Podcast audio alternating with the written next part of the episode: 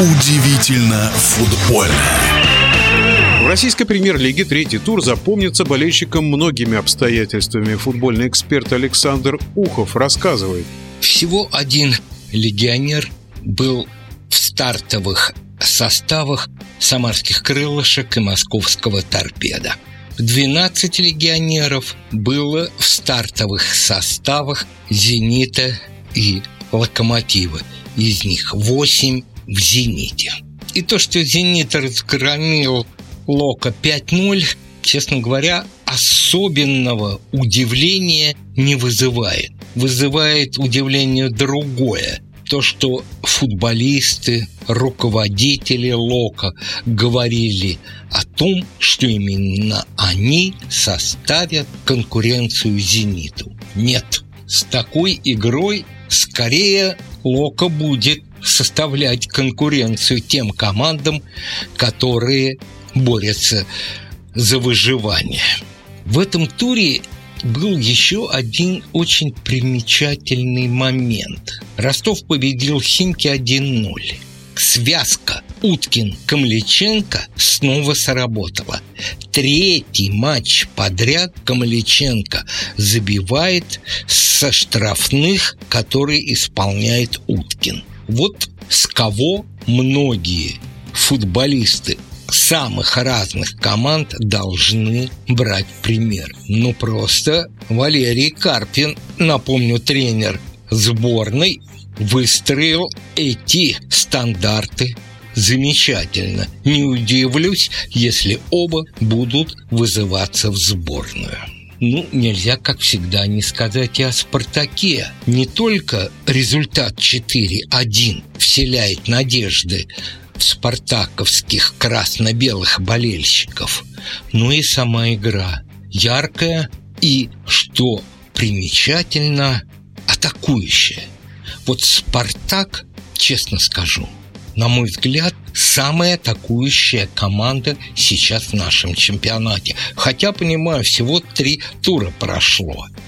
Ну и Промис поучаствовал во всех четырех голах своей команды. Четыре. Один вполне заслуженная победа спартаковцев над новичками РПЛ из Оренбурга. И факел «Динамо». 3-3. Сумасшедшая поддержка местных болельщиков, ни одного свободного места. Тренер Факела Василенко признается, что его замучили звонками с просьбой дать билетик, а у него этих билетиков не было. Результат 3-3.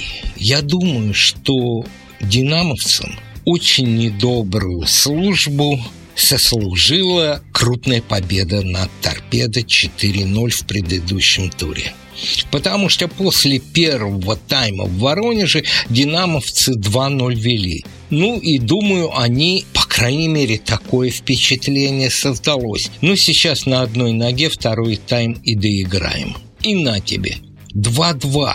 Потом факел сам себе забивает, хотя очень хорошая атака была динамовцев но она не должна была завершаться голом. Скорее всего, воронежцы смогли бы отбить этот мяч или вратарь перехватил бы.